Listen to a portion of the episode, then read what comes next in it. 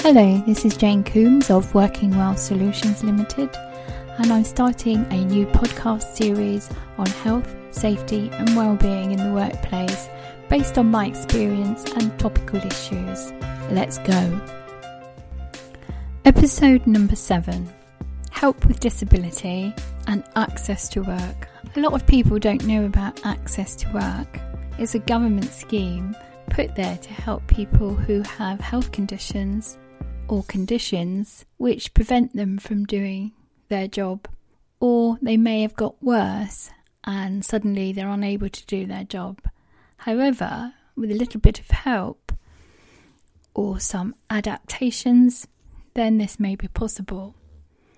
So, the Access to Work scheme is run by the UK government and it provides funding for people who are disabled under the Equality Act 2010, and there is a definition of what a disability is under this act, and it is a person has a disability if they have a physical or mental impairment, and the impairment has a substantial and long term adverse effect on their ability to carry out normal day to day activities. Now, I'm just going to go into that a little bit just so people understand. So, it's Section 6 of the Equality Act.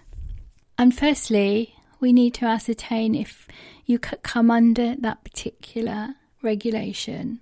So, first of all, you have to have a disability, and that can be physical, so it can be something to do with your legs, your arms, your mobility, or mental, so you can have a mental health condition, but it has to be substantial, and that hasn't really been proven, and that's up to somebody in authority to say whether it's substantial, if it's borderline, and it has to have a long term adverse effect. So, when you talk long term, you're not talking six months or a couple of weeks, you're talking usually of over a year, and it has to be affecting your ability to carry out normal day to day activities. Now, normal day to day activities isn't things like skydiving or going to discos because that's not a normal day to day activity a normal day to day activity would be things like washing, getting up in the morning, going shopping, carrying bags, walking around your house. Those are the things that have to be considered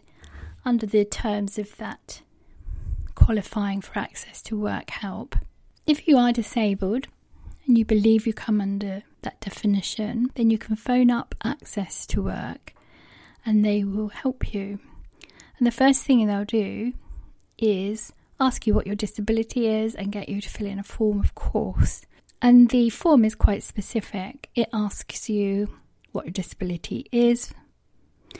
It asks you what how your health affects your your day-to-day living, but is quite interested in your workplace, whether you're just coming for a job interview or that you're in a job and you've suddenly found that it's getting harder to come to work each day. So there's a set amount of money that's available where you come on the, the gradient, if you like, of how much help you have. The one thing about the Access to Work scheme is you have to apply for it yourself. So it's no good the employer saying, I'll apply for you, or your mum applying for you. It has to be from you. And if you have got a job interview, then you must contact Access to Work pretty soon after you're given the interview date so that they can provide any help, say a lip reader if you're hard of hearing, or a taxi to the interview if you've got problems with mobility. Those are just examples, but there's many, many more. If you do get the job, if you apply to Access to Work within six weeks of starting, then Access to Work will pay or can pay up to 100% of eligible costs. And what that means is, say you had to have a ramp if you're a wheelchair user, access to it would pay for that. If you make the application six weeks after, then the company that you're going to be working for may have to pay some of that. So obviously, it's in the company's interest and yours to apply as soon as possible. You may also be asked to contribute to the cost of the help that you're given. So you filled in the form and you send it back, and then you get allocated an access to work assessor and that assessor will come to your workplace or discuss with you what you require and they'll make the recommendations of what assistance is available and what best suits you with your given disability. The assessor is independent, and a copy of the report that they make is sent to both you and the company. And then, and then the company usually buys the equipment and they claim the money back from Access to Work. The assessment that you've had will last for three years unless there's a deterioration in your condition, or you can request an earlier review. The sort of help that you can get is quite a lot actually. You can get aids for communication, you can get specialist equipment. A lot of people I know using the Access to Work program get get Dragon software, which is text to speech type of programming for computers. Alterations to the premises or the working environment. Some even get given a support worker, and I've interviewed a few of these people, mainly with eyesight problems, people with working dogs, and they have a support worker to escort them and drive them around. Assistance with communication as well. For example, a reader at work for someone who is blind or a communicator for deaf people. And travel.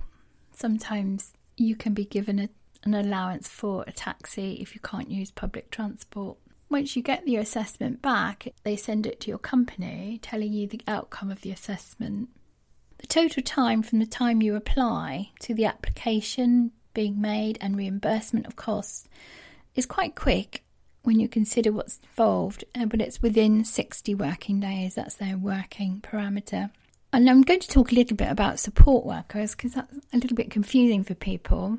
So, if you remember, a support worker will come into work with you and you'll allocate some tasks to them. So, they can be travel to work, in a taxi. They can be your travel buddy, they can be your driver, a personal reader, a job aide, a job coach, a speech to text reporter, an interpreter of British Sign Language, a carer, or a mental health support worker. So, those are just some examples of what's been offered in the past. And what you have to do is look at the job that you've got, your job description, and decide what work the support worker will be able to do for you. There's a long list of this on my website blog if you want to go and have a look at that. Um, I will put the link down below for you. But how do you get these magical support workers? Because many of them are not trained in, in being, say, a carer or a buddy. There is an element of you training them up themselves. But they will get paid, obviously, and access to work will provide the funds for that what they'll do is look at what the current rate of pay is for that type of worker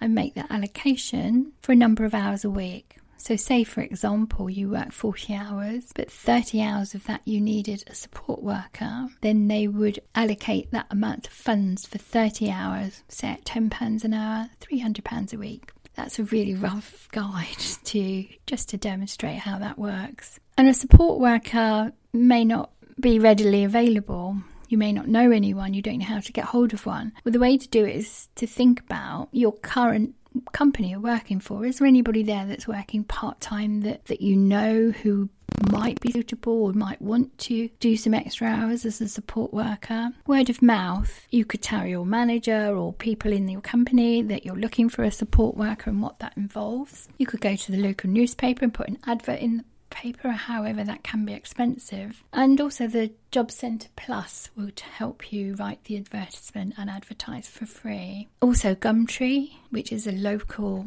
social network that classified advertisements are there, and support organisations may let you advertise on their website. A good thing to think of is a local college or university as well. Just to summarise then, Access to Work is a government run scheme which provides funds to help people with mental or physical impairments who come under the Equality Act to help them get into work or stay at work or get a job by providing funding to provide help and support to be able to do that. I will leave all the contact details for Access to Work on my website and on the show notes for this podcast. Thank you very much for listening. I hope you've uh, found something useful here and look out for my next podcast. Thank you and goodbye.